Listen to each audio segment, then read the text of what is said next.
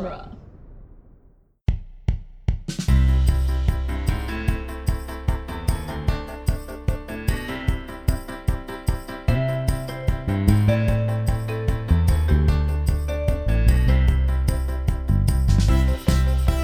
Hello, everyone, and welcome to The Protagonist Podcast, where each week we look at a great character and a great story, except when we don't. I'm Joe Dorowski, and this week we're playing a game we're going to call Truth or Lie, Star Trek Novel Edition. And joining me are returning guests, Kjerste and Cavan. Welcome, Kjerste. Hello. And thank you for joining us, Cavan. Hello. So glad to have you both on. Kjerste, you are a very regular guest on the podcast, so I'm sure most of our listeners are familiar with you. Cavan, we've only had you on twice, which seems criminally underutilized. Your talents have been criminally underutilized on this podcast so far, so we're going to have you on more frequently.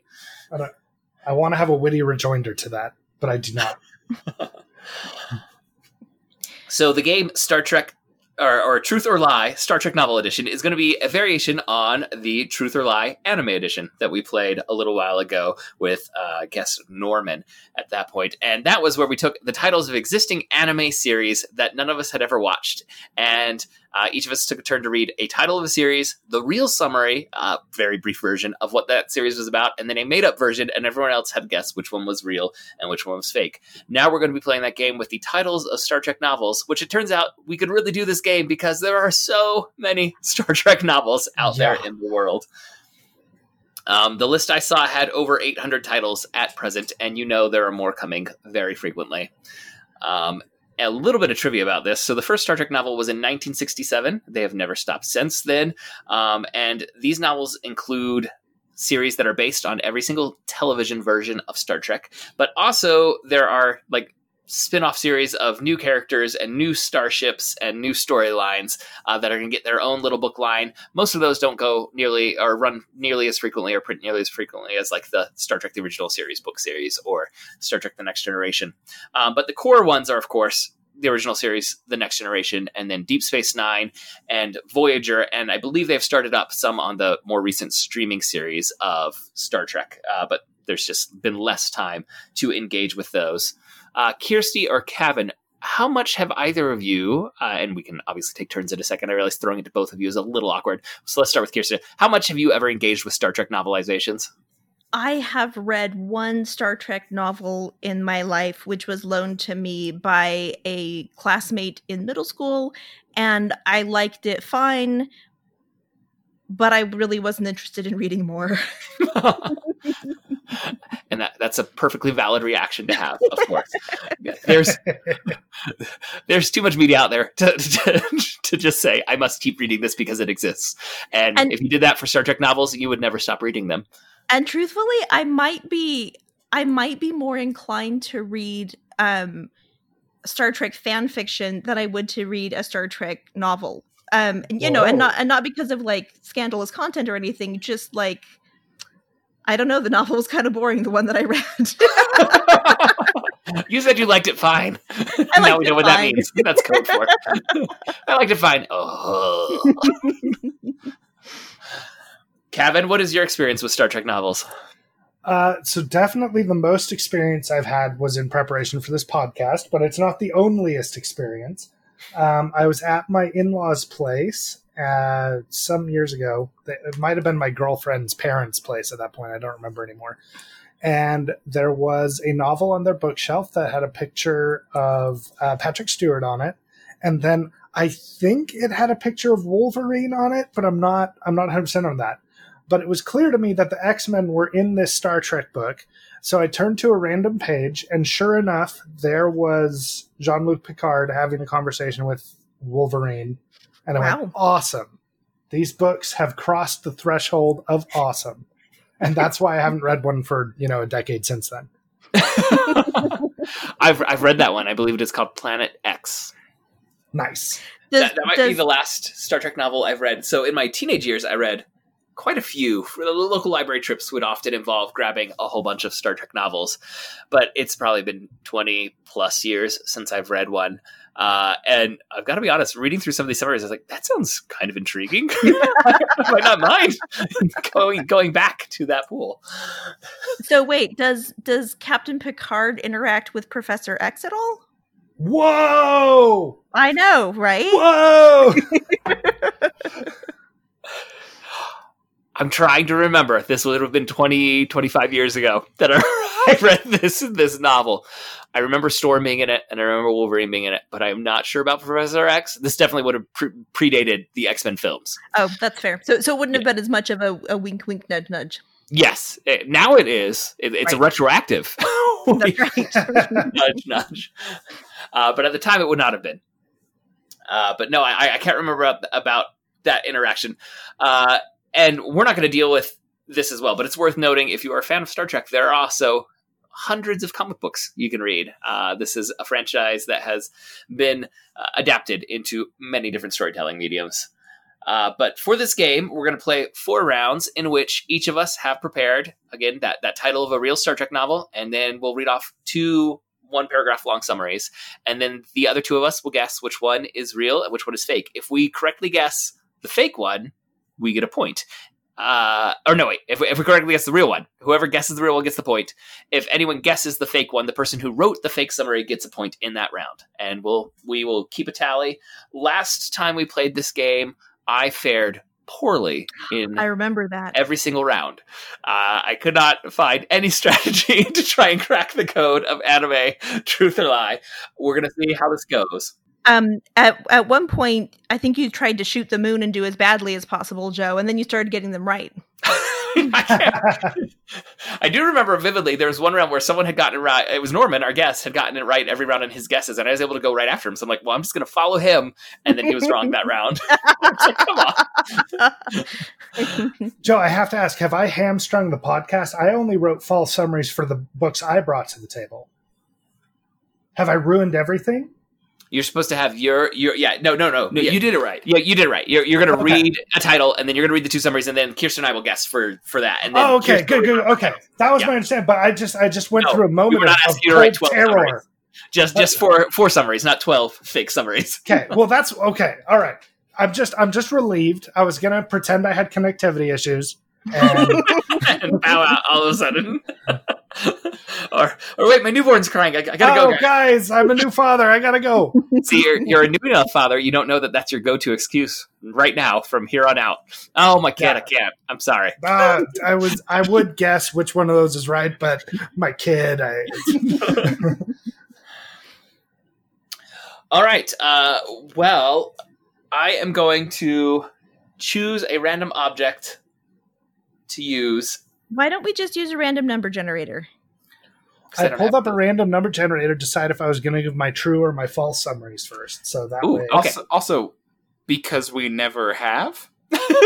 No, I like this. All right, Cavan, you got a random number generator up. Put it 1 through 3. Kjerste, you're number 1. Cavan, you're number 2. I'll be number 3. Whichever number comes up first. I can put our names in. This is random.org. Madness. What witchcraft have you introduced into this podcast, Cavan? But then, of course, it's filtered through me, so you'll have to question if I'm being honorable in my execution. All right, well, give us an order here. Kjerste, then Joe, then me. Okay. Which is actually the order I put them in, too. Way to go, random.org. So Kjerste I think that's an order of age. Will read her first title and 2 summaries. Okay. The title is Stowaway. Do we want the author as well? Let's do that at the end. You know, okay. I'd hate to know their style and their themes they explore and have that. That's fair. That's very honorable. Okay. Yeah. Stowaway Summary 1. Jake Sisko and his best friend Nog make plans to sneak aboard a shuttle Dr. Bashir is piloting down to Bajor. The boys expect to have a great time as they secretly follow the doctor around and see the sights of Sakelo City. But what they see terrifies them as they watch the doctor being kidnapped. Finding the doctor in the Bajoran wastelands is only part of their problem. Jake and Nog have to rescue Dr. Bashir from an army of killers without getting captured themselves. All right, summary number 2. Stowaway. Chief O'Brien and Major Kira are back from an uneventful Delta Quadrant shuttle trip to pick up some Sobranian ore. However, they discover a ragged and malnourished young girl hiding in the cargo. Oda wants to send her back. Kira's reminded of the mistreated children she knew in the detention camps. When the Sobranian High Chamber declares that their Empress has been kidnapped, Sisko will have to strike a delicate balance to maintain peace between the Delta and Alpha Quadrants. Oh, there's some good specificity in both of those. All right, so I think I'll guess first on this one, and then Cavan, you'll guess second. Sounds great. All right, Kjerste, I'm going to go with your second plot summary. All right, Cavan, what's yours? Here's my problem. The second plot summary sounds like delicate and political and interesting, so I cannot believe that is the correct one. I believe that Kjerste wrote that. I'm choosing the first plot summary. Cavan's analysis is correct. My system or my tradition is carrying on. Such a stupid plot that I had to assume it was that one. I'm gonna say they both sounded plausible enough to exist as Star Trek stories. I did have a problem where I kept writing Sisko as Picard, and I'm just like, what are even his personality characteristics? Because everything just comes up Picard for me. Okay. All right. So after Kirsten's first round, you each have 1 point, and I have 0. Now we're done. Congratulations. All right. I'm going to go, my son. My first novel is titled The Big Game. Not the most dangerous game. That's a different thing. Quark is hosting a poker tournament on Deep Space Nine, and he has invited the best gamblers from many different races, including Cardassians, Romulans, Klingons, Vulcans, humans, and Ferengi. The game is high stakes to begin with, but when one of the players is killed, the stakes are raised. Also, the killer may hold key information that can save Deep Space Nine from being destroyed by erratic subspace waves. Of course he can. It's always the B-plot. Or... when Benjamin Sisko books time on the holosuite to recreate a classic American baseball game, he invites the senior staff to join his team and bond over sports. But his team-building exercise turns out to have major ramifications for the Federation after a mysterious transmission from the wormhole turns out to contain a sentient computer program. The program takes the place of the opposing team on the holosuite and attempts to negotiate with Sisko through the strategy of baseball while also threatening the life support systems on the station. Will Sisko be able to deduce the demands of this new intelligence, or will the crew of DS9 strike out? Oh my gosh. So Cavan, you've got to guess first. This one is much tougher because both of those plots are deeply stupid. The one that seems like it cannot possibly be something someone would get paid to write is the second one. So I'm going to assume that the second one is the correct summary because it's so implausible. I am agreeing with Cavan for largely the same reasons. I made up the second summary. Oh, wow. I'm in the lead, guys. I'm in the lead of the truth or lie game. I think this is the first time in my life of being in the lead of this game. So I'm going to revel in it a little. Yes, thank you for playing. Andrew, where's the outro? Let's run that. Okay. I'm going to ask random.org if I want to lie or tell the truth first. Tell us your response that you get. I will right now. Okay. First novel we're doing is How Much for Just the Planet? First summary. The Enterprise encounters the planet Wertok, when an instrument malfunction leaves them stranded in Klingon space. Kirk, Spock, and McCoy negotiate their way through a planet peopled by a humanoid race that is obsessed with money and materialism. Having little value to offer, Spock suggests the unthinkable, that they sell crew members into a brief period of indentured servitude in order to trade their way up to the necessary supplies to repair the Enterprise. McCoy is scandalized by the suggestion, and Kirk ultimately suggests that the three of themselves sell themselves to the aliens on this planet in order to save the ship. Kirk's self-sacrifice so impresses Scotty that he rededicates himself to research and finally repairs the starship's engine, so no one needs to sell themselves to anyone. Second summary. Large deposits of dilithium are detected on a colony planet, and delegations are sent by the United Federation of Planets and Klingon Empire to negotiate for mining rights. They find the planet Geordi and its inhabitants to be very strange indeed. Planet inhabitants occasionally break into song to explain their narratives or seemingly attack the visitors. Both crews get into various adventures with the planet's inhabitants and each other.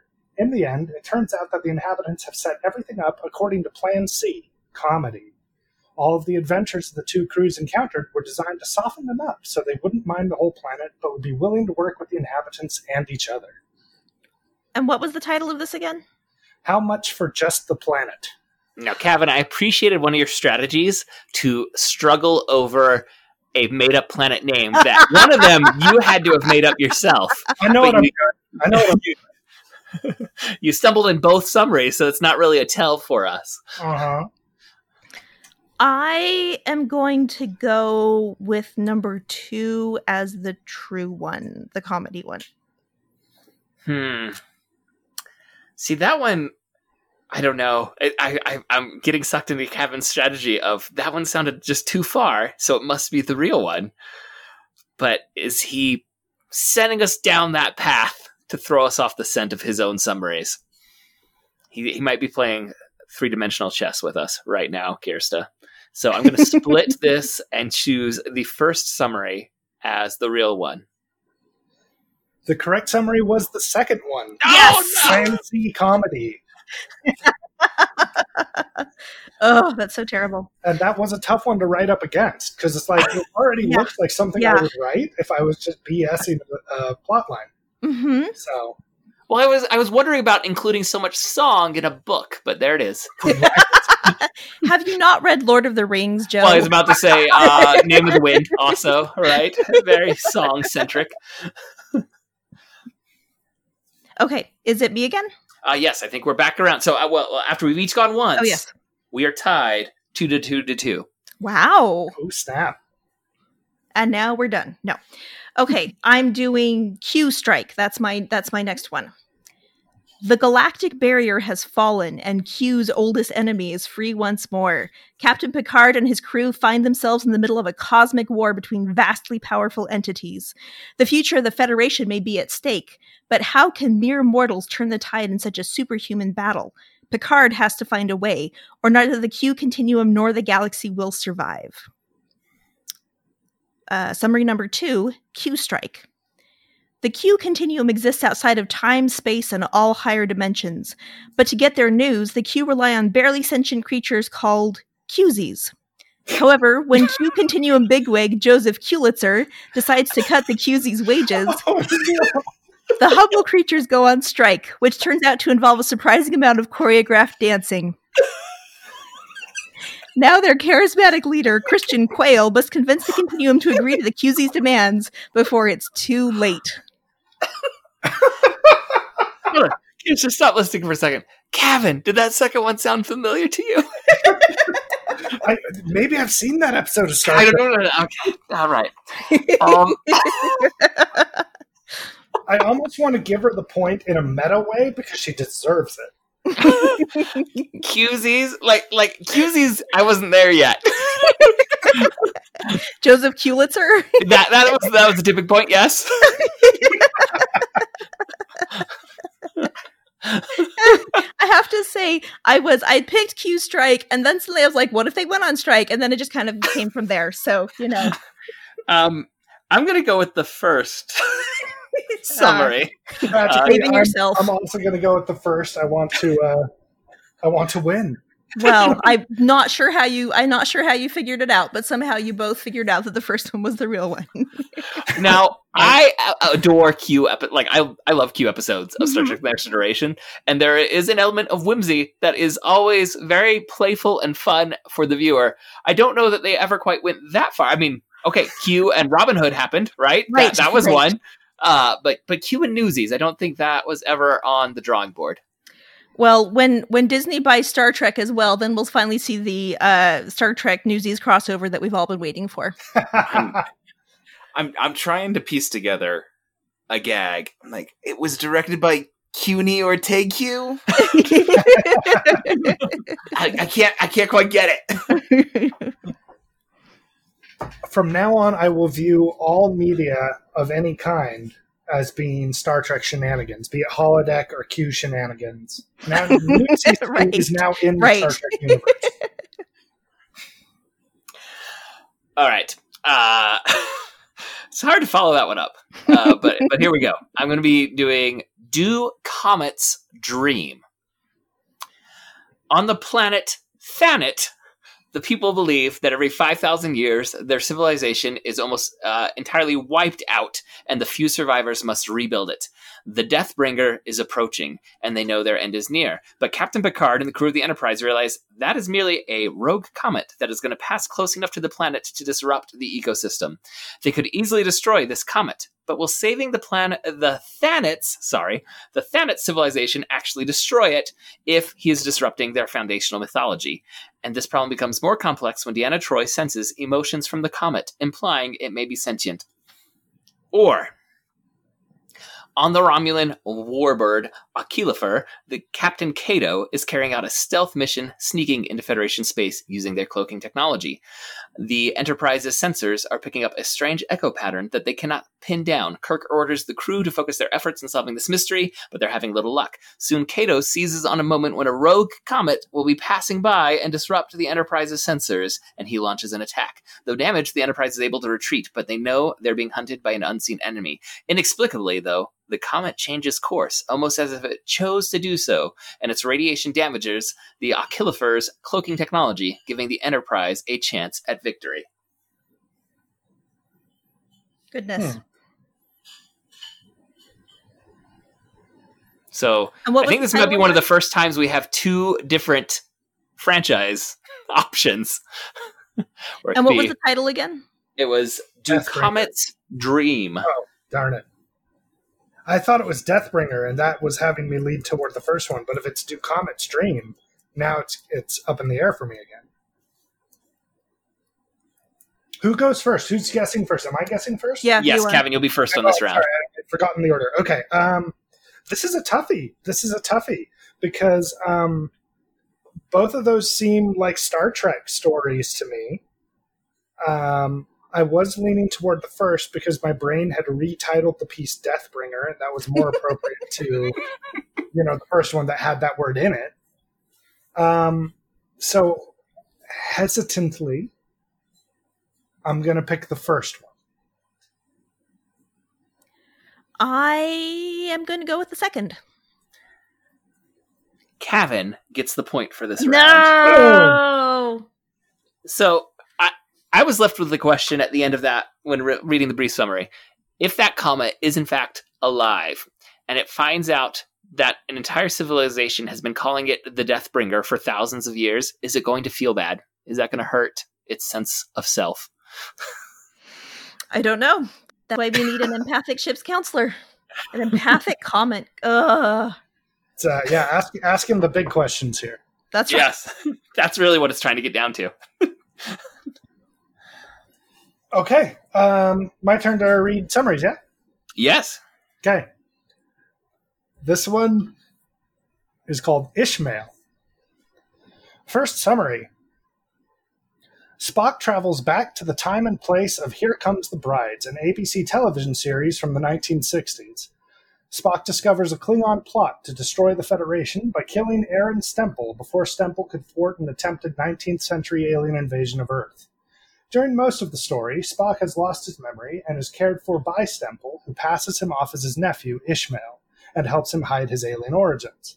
Spock identifies one of the women in the story as likely to be one of his ancestors on his mother's side. I'd like the chance to process that all before you give us another potential summary, because there was a lot in that plot. So, 1960s TV show, one of Spock's ancestors on his mother's side. Okay, all right, Ishmael. All right, that all fits with the title Ishmael, obviously. Let's hear the second option, though. Second summary.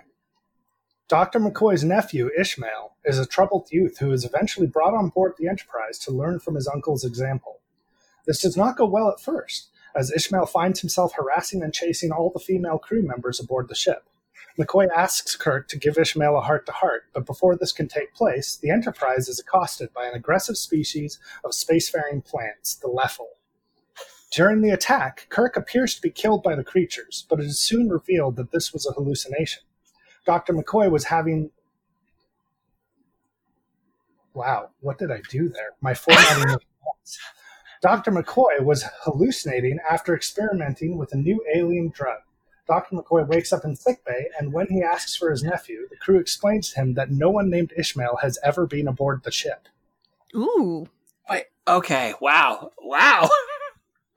There's a lot in both of these. I don't know which is less believable, that there'd be a whole 1960s TV show plot line, or that someone would think having Kirk talk to someone about their womanizing ways would be a good idea. Yeah, I'm not sure that they really thought that through. Yeah, okay. All right, well, Kjerste, you get the pleasure of choosing the real summary here. I am going to go with number 1 as the real summary. I am going to go with number 2 as the real summary. The real summary was, in fact, number 1. Yes! Now, there's no right way to hit a woman, famously from Captain Kirk. He's already tried to address, a hormone-addled young man. But the real gimme should have been, I would never look up a TV show from the 1960s to do research. So was this published in the 60s? This was published, it was the 80s. All mine are from the 80s. Oh, okay. I was just wondering if it was something that would have been contemporary to be, if people would have known the show at the time if the show would have been on. But I feel like it's the sort of deal like with Ready Player One where the author's really nostalgic for their own childhood. Sure. And so at least they're writing at a time when a lot of people would have been familiar with that show. I think so.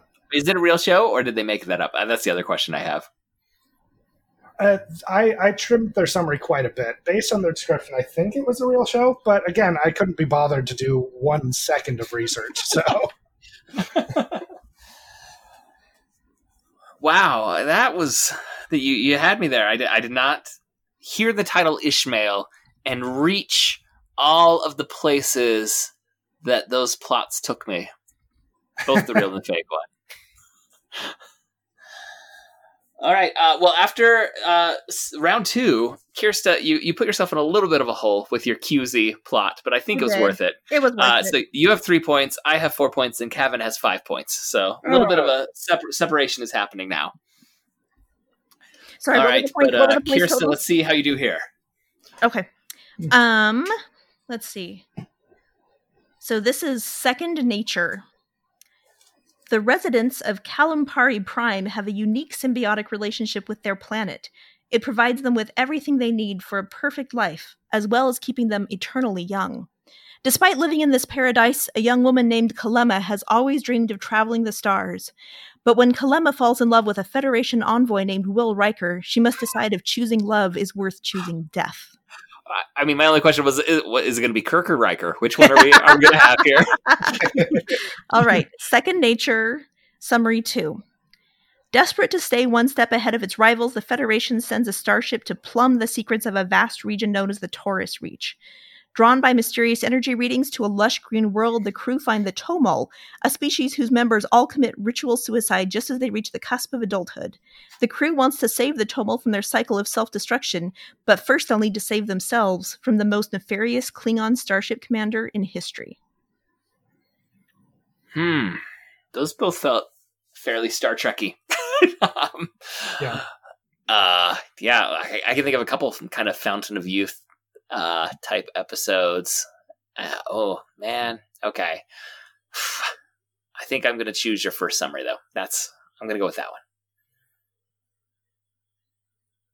The first one does have Will Riker as a sexual Tyrannosaurus. But the thing is, if I was trying to fake a Star Trek plot, that's one of the first places I would go. The second one, however, the fact that it didn't name or detail the Klingon commander, except that could be either Kjerste stopping her writing, or it could just be whoever's giving the summary just stops summarizing. So I think I am going to go with Riker as a sex object, number 1. And you both lose. Oh! Kjerste ties Cavan for the lead. You played to our familiarity with Star Trek tropes.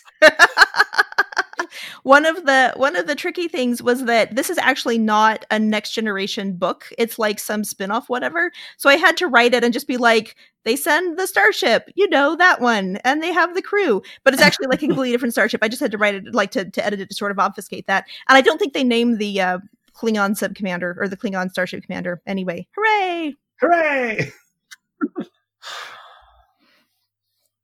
All right, well, you got us. So that does put you at 5 points, tied for the lead with Cavan there. It's on now. All right, The 3-Minute Universe is our next title. The 3-Minute Universe. Data has asked Geordi to program a new holodeck mystery for him to solve in the role of Sherlock Holmes. Geordi decides to test Data's powers of observation by only allowing him 3 minutes to walk through a crime scene, at which point Data is returned to 22B Baker Street, where he must solve the mystery from his memory and deductions that he can make from the clues he saw. While the program is running, the Enterprise passes through a rip in space-time into a realm of godlike beings called the Kalendors. One of the Kalendors witnesses Geordi and Data's holodeck routine and unsticks them from time. Geordi and Data then witness a cascading series of catastrophes destroy the Enterprise in a 3-minute span. The Kalendor then deposits Geordi and Data back on the Enterprise with just enough time to stop the tragedy they witnessed if they can only solve the sequence in which it happened. Or, the Sackers are among the most despised species the Federation has ever encountered. They are physically hideous, but that is matched by their violent, immoral, unscrupulous actions. The Sackers commit genocide on a scientifically advanced species to obtain a new weapon, but when they use it, they open a rip in space-time through which another universe is leaking. Captain Kirk must stop this universe from spilling through the tear, or our universe will be destroyed. And what's the name of this? What's the title again? The 3-Minute Universe. The 3-Minute Universe. Because the first one is so heavy with Star Trek tropes that it raises the same flags as the previous set. And here's the thing. Number 2 sounds like an episode of Star Trek that I would watch. And based on... because the 3-Minute Universe is a compelling title. And based on the level of disappointment I feel between the 3-Minute Universe being the episode title and then... I know these are books, but then we watch a Sherlock Holmes holodeck thing, and then we do a Groundhog's Day thing where they have to save the ship. Like, based on how disappointed I would be with that being the correct answer, that is the one I choose.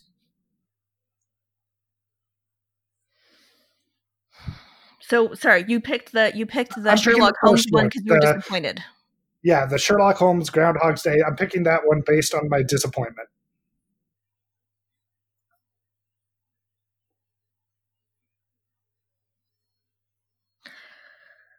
I mean, I can stick with Cavan and then we'll be the same score.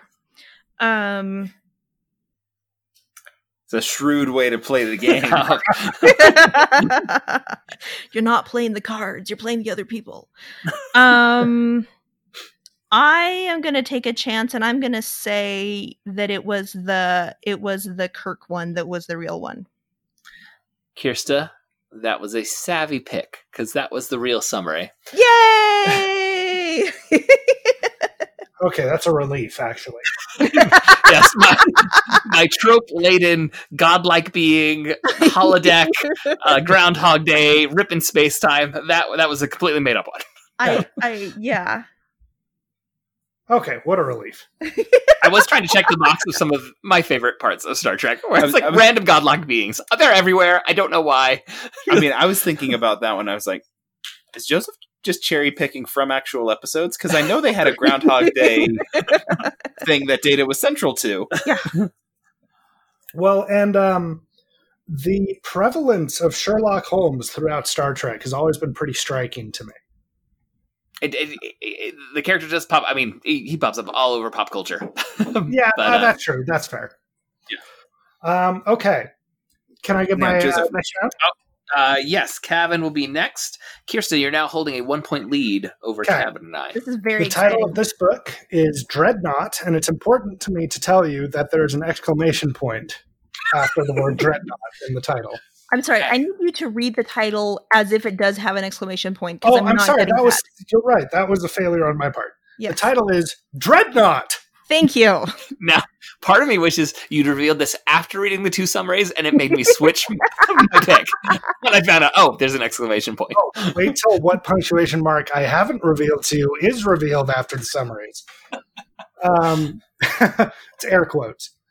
Okay, first summary. The crew of the Enterprise must face down an intimidating capital ship they encounter in deep space. It is tactically superior to the Enterprise in every imaginable way. Their firefight lasts most of the novel until the Enterprise finds itself on the brink of annihilation, and Kirk remembers the inspiring words of the American president FDR, whose full name is never given in the novel. Realizing that the only thing to fear is fear itself, Kirk convinces the crew to dread not, as in fear nothing, and this, fortunately, defeats the other vessel for reasons that are unclear.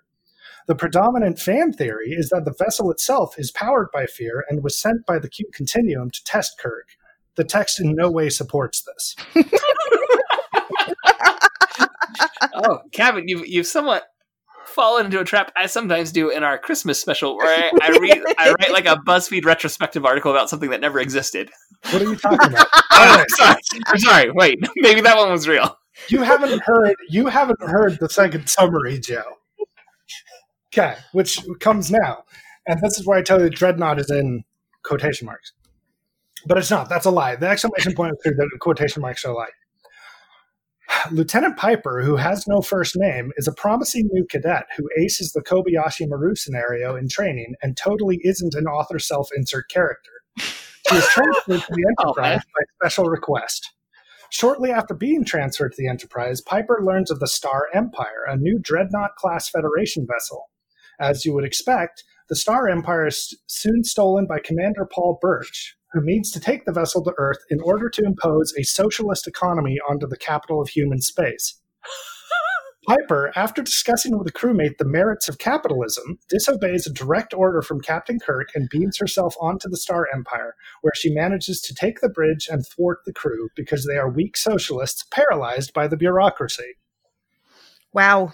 Okay, I thought I knew it after the first one. The second one was definitely going to be real. Now I have so much doubt. I could make big swings on this one. I found a golden nugget of a plot summary here. Yeah. Dreadnought. Okay. Dreadnought. Is it dreadnought or dreadnought, Kjerste? That's really the question right here. I am going to go with number 2 as the real one. See, if I do that, that puts Cavan into first place.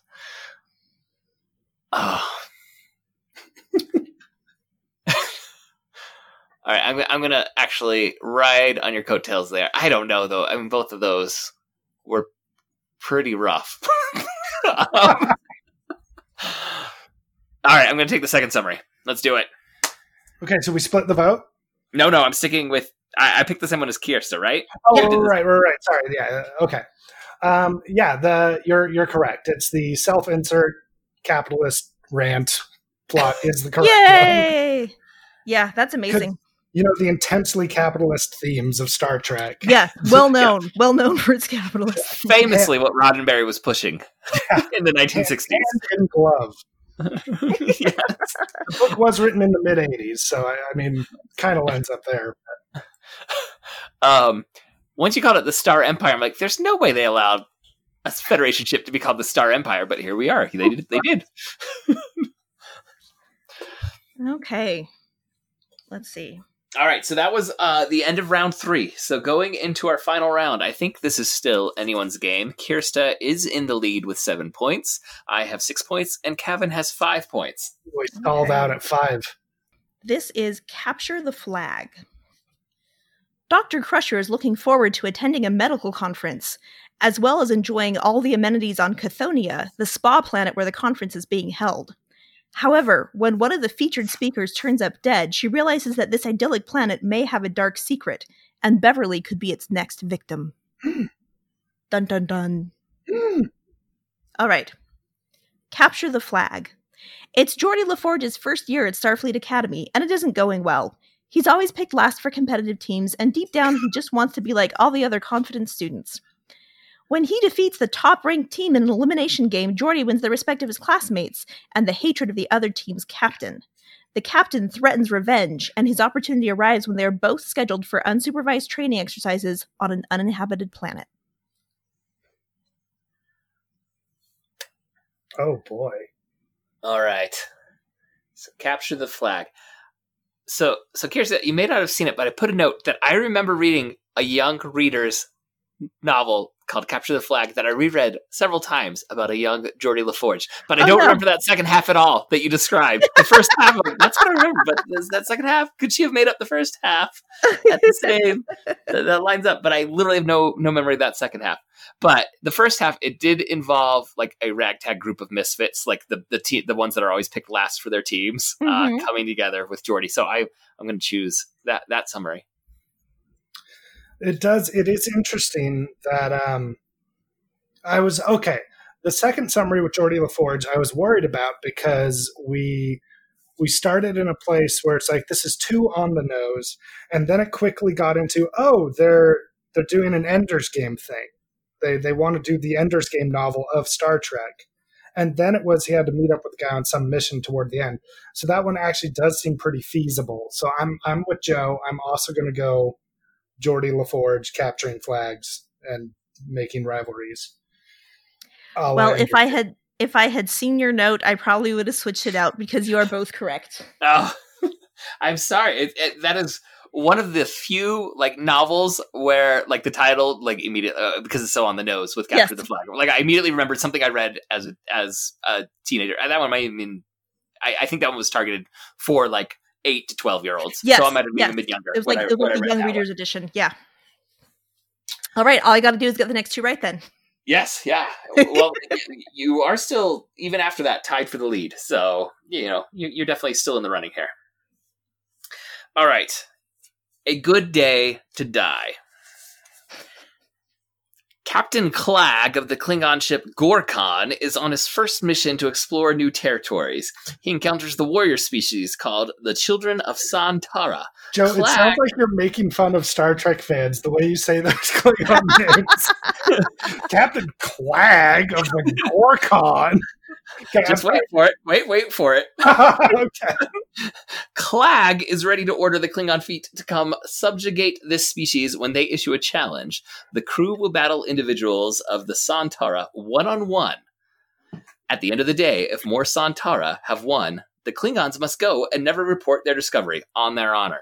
If more Klingons have won, the Santara will join the Klingon Empire, and Klag can claim that he single-handedly conquered an entire species. Or is this the story of the crew of the Enterprise engaging in peace talks with a warrior race called the Motothor? These peace talks go badly when Lasada, the leader of the Motothor, stands up and orders all the Motothor to attack her. She kills two before she herself is killed. Appalled, Picard's team is beamed up to the Enterprise. Nobody can make sense of this, but Worf says this reminds him of the Klingon tradition of Bak Toloth. He takes over negotiations because he seems to have some affinity for this warrior culture, and soon a series of individual battles would determine the success of these peace talks.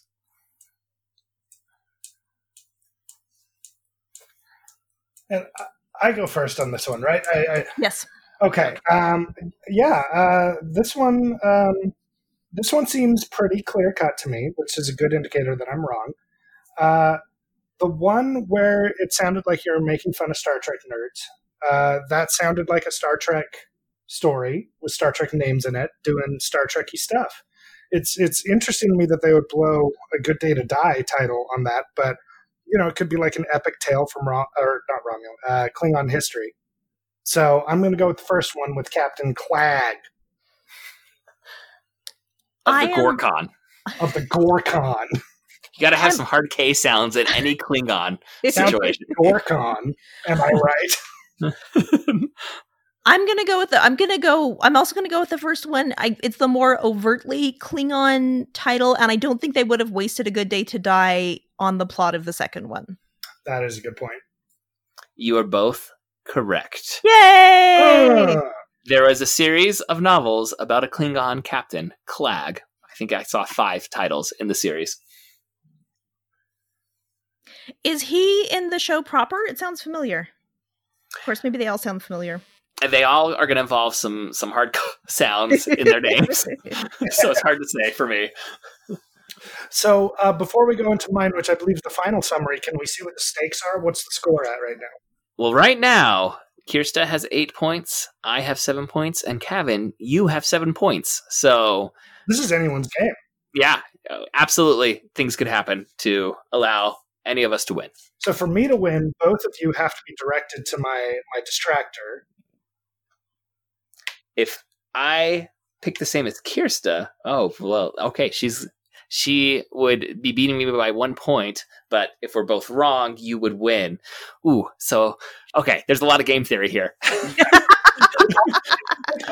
From her, so if I split the vote, I can't guarantee that I win, but I can guarantee that Cavan loses. Yeah. Yes. Yes, with a split vote. The best. And if you split the vote, you tie. Like, it's the only way for me to win is if you two vote together on the wrong one. But for me to win, I have to split and choose the correct one. Oh, man. Okay. All right. Well, let's hear it. I'm gonna put all that aside, and I'm just going to go with my gut. I'm going to make a choice before I hear what Kirsten's saying, and I'll be ready to go. Okay. Should we call this the lightning round and have it worth 6 points? No. Okay. The title of my novel, Killing Time. And the correct and actual summary is: during a conflict with Romulans, Captain Kirk goes to sleep and awakes as Ensign Kirk on the VSS Shikar, which appears to otherwise be the Enterprise. The Ensign, not enzyme. Ensign is a drug-addled ex-convict who has been on board for only a day. The Romulans had attempted to travel back in time and destroy the Federation, but they instead created a Federation dominated by Vulcans. Captain Spock begins to act protectively of Ensign Kirk, but the captain is injured on an away mission. After Dr. McCoy conducts a series of mental scans, the crew of the Shikar realize that history has been altered. The Romulans plot to use Kirk to force Spock to impersonate their leader. I'll read that sentence for you. The Romulans plot to use Kirk to force Spock to impersonate their leader. Spock mind melds with Kirk, each realizing their personas from the main timeline. Romulan agents board the Shikar and capture Kirk. Spock agrees to their demands and travels with them. Whilst en route, Spock enters Ponfar and finds that he is linked to Kirk, but mates with the Romulan Theia to allow it to pass. They travel back in time to fix the timeline, but Spock is seriously injured and dying. Kirk and Spock mind meld as reality shifts once more and restores the original timeline. But the actual correct summary is this one. A standout novel in the franchise, Killing Time is an in-depth exploration of faster-than-light travel from the point of view of a photon torpedo. Photon torpedoes, of course, move at sublight speed, but the point of view character, a torpedo that spends 20 pages ruminating about the fact that it doesn't have a name, watches the Enterprise go to warp speed and is confused by this denial of the laws of physics. In a 50-page interlude written entirely in a series of haiku, we get a detailed backstory of Pavel Chekhov. It is unrelated to the plot and most likely was an editing error. The book then takes us into the far future. The IFF tracker and internal kill switch in the nameless torpedo have both malfunctioned, and the fully potent payload crashes into an inhabited planet 200 billion years later. This was meant to start a new series of novels and TV shows about the war that resulted from this. But as the book only sold 6 copies, this pilot never achieved its aim. This is like Jorge Luis Borges writes a Star Trek novel. Oh my gosh! Can we do that for something new? Like write a Star Trek summary in the style of another, like if a famous author wrote a Star Trek summary. I'm in. Cavan, are you in? Sure. Yes. And we can mix it up. It could be a Star Wars novel, Star Trek novel, a Buffy novel. Right, any novel. Oh my goodness. You may have birthed a new game. Okay. So good luck, champions. Yeah. We're not going to get this. Okay, I think I know what I'm going to choose. Joseph, do you know what you're going to choose? Yes, I'm locked in. Okay. I am going to go, as much as I appreciated number two, I am going to go with number one. I'm with number one. See, I was so fast. You knew I was not just riding her coattails. That was my choice. Stunningly, that is the correct summary. Mind you, right. I'd rather read the second one. I'm just saying. Our final tally. Kjerste has 9 points. I have 8 points. And Cavan has 7 points. So very close. It was not a blowout by any means. But Kjerste is our champion. Congratulations. Yay! It's all because... I have to say... Yeah. Oh, go ahead, Kjerste. I was going to say, it's all because I did it all for the Quzies. The Qzies need justice. Oh, this is a comeback because you really put yourself in a hole with a fun spoof title that I guess Cavan followed you down that path at the end. But quite the comeback. So in writing these summaries and then also listening to yours, I realized something odd about Star Trek, which is that I think a lot of fans like say, well, not like Star Wars, which is the space fantasy, like Star Trek is a harder science fiction. But so many of our plot summaries involved godlike beings, alternate dimensions bleeding into ours, body swapping, the holodeck or holosuite just going crazy for no reason. I think there's a lot of soft sci-fi in Star Trek. Oh, for sure. And I think it's some of our favorite elements too, is like just the absurd holodeck stories. I love those. Whatever. Right. Like anytime anyone's going to a holodeck at the beginning of a Star Trek episode, I'm like, here we go. Let's have some fun. This is going to go crazy. Is there any episode in which someone uses a holodeck and then like, it's just fine? Like it doesn't have anything to do with the episode. It doesn't. I should figure that out. I remember I had the Star Trek, The Next Generation, It was like the Reader's Companion or something. It was basically Memory Alpha, but not as good. And it had like summaries of all the episodes. And at one point, I actually sat down and counted how many episodes hinged on the holodeck malfunctioning. And it was something like 1 in 20. So a full 5% of all episodes had to do with the holodeck. And that would be at least one per season, but more than one per season. So that at least one season had 2 episodes that were holodeck-centric, right? And around 5% of the episodes were driven by something going wrong with Data. And then, of course, there is A Fistful of Datas, the episode in which something goes wrong with Data and the holodeck. Whoa. Well, thank you for coming on and playing this. Before we wrap up, for both of you, do you have a favorite Star Trek series that I'm just curious, after hearing some fun summaries and having a chance to kind of make up, very loosely play in the sandbox of the Star Trek universe. Do you have any favorite Star Trek series or stories that stand out to you? Series as in TV series? Sure. Yeah. I mean, just open-ended question. What do you like about Star Trek? I grew up on Next Gen. Like that's definitely my Star Trek. All other Star Treks are sort of compared with that.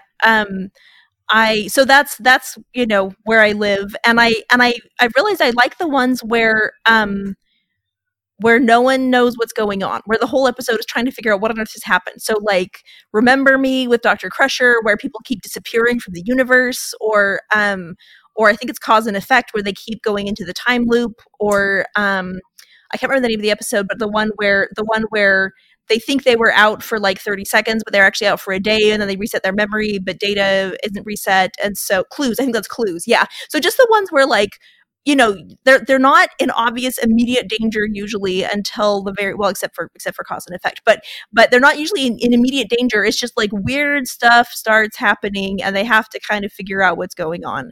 I think my least favorite ones are the ones that have to do with Klingon politics, 'cause I just don't care.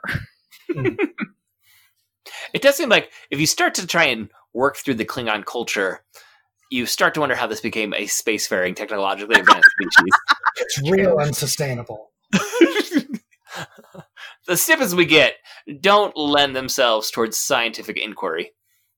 No, I saw some like it was like a webcomic or something that was talking about like not just the monocultures in kind of space opera, sci-fi, but also like the monoculture of profession, like, you know. And I think the example they showed was like, where are the Klingon party planners? You know, surely one of these people has to exist, but no, they are all warriors. Yeah, no scientists, no, you know.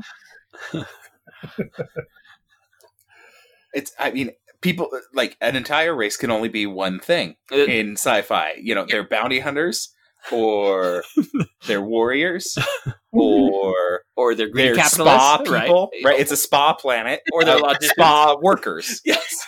Well, when you did this one summary of like the spa planet, I was like, yep, I've seen that episode more than once.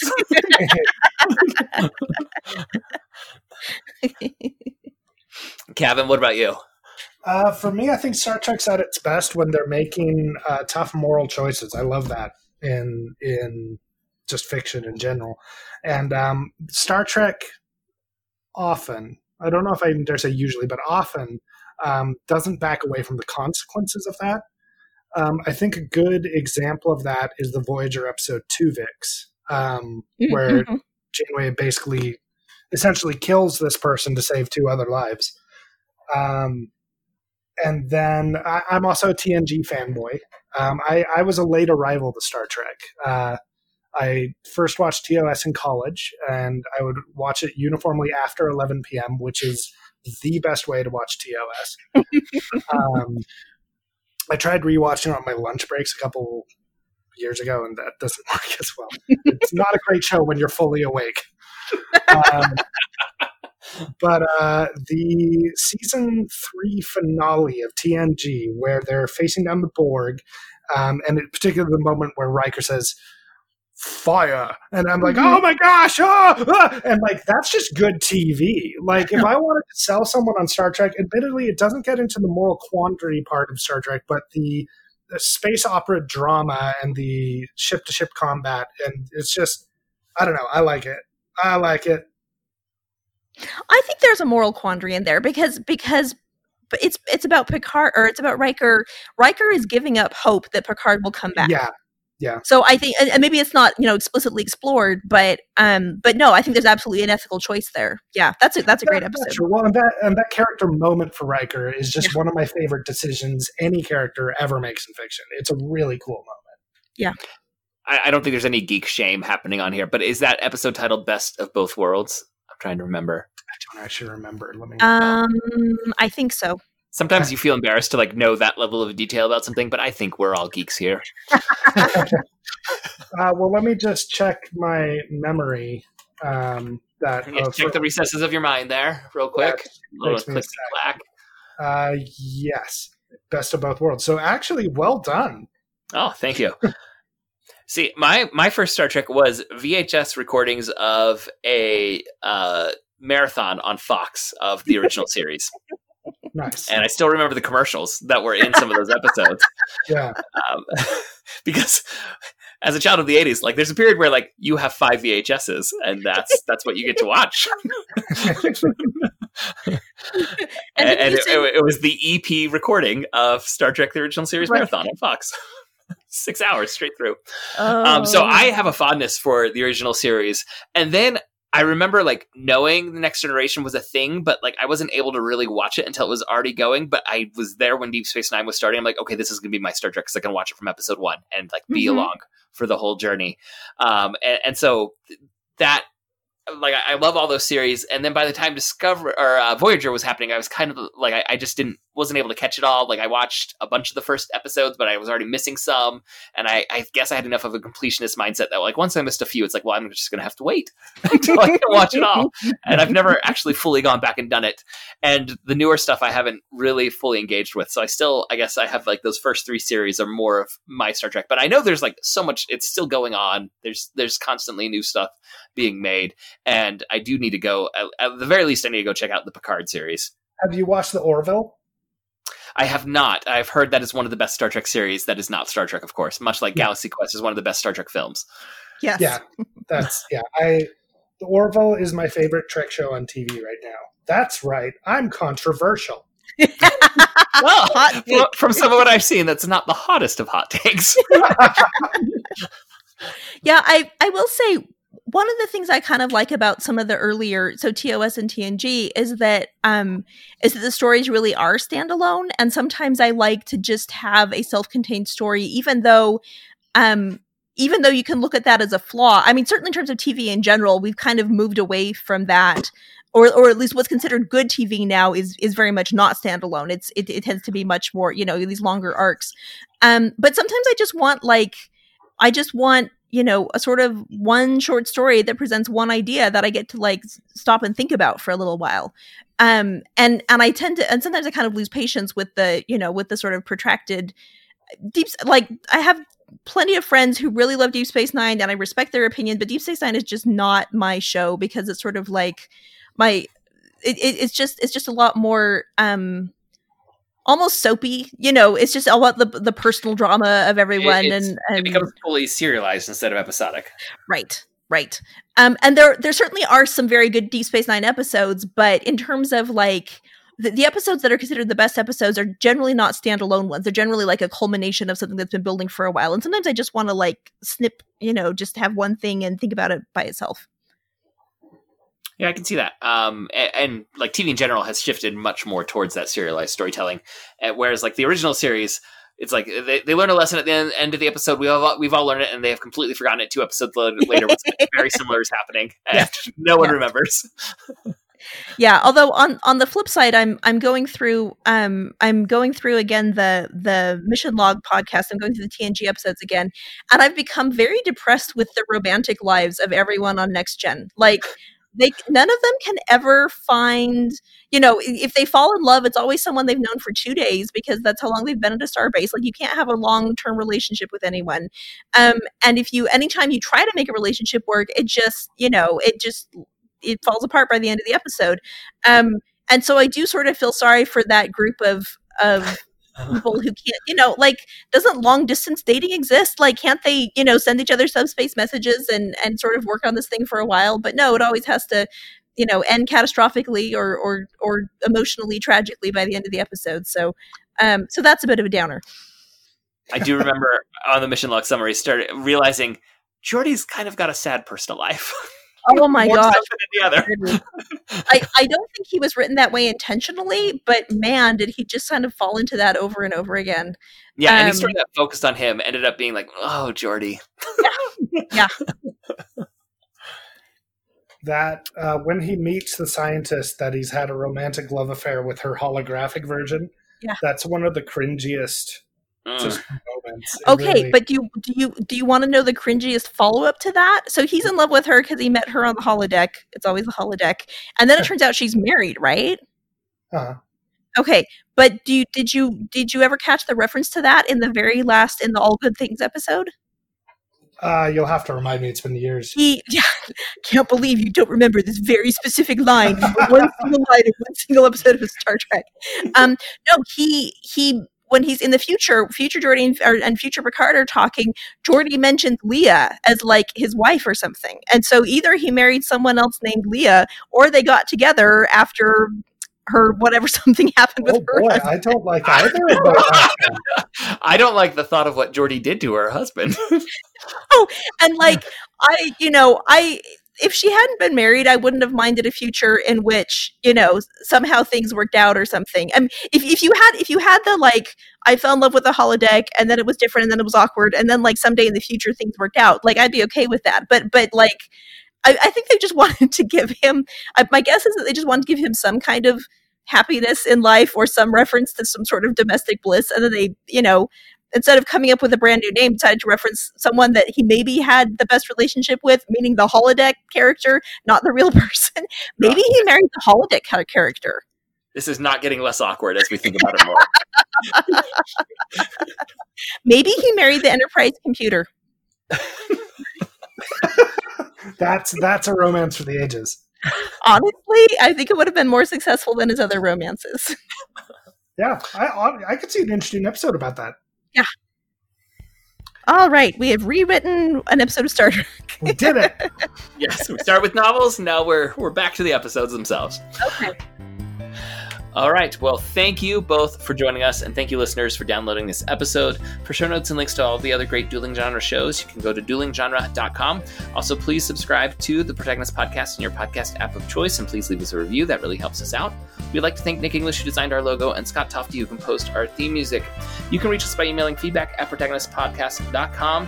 Thank you again for listening. We'll be back next week to discuss another great character and a great story. So long. Bye-bye.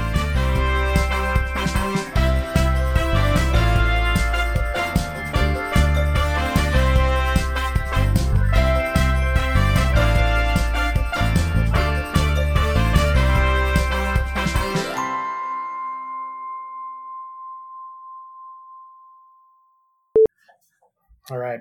Let's see. This is the one I was still doing edits on last, so I need to just double check that this actually makes any sense.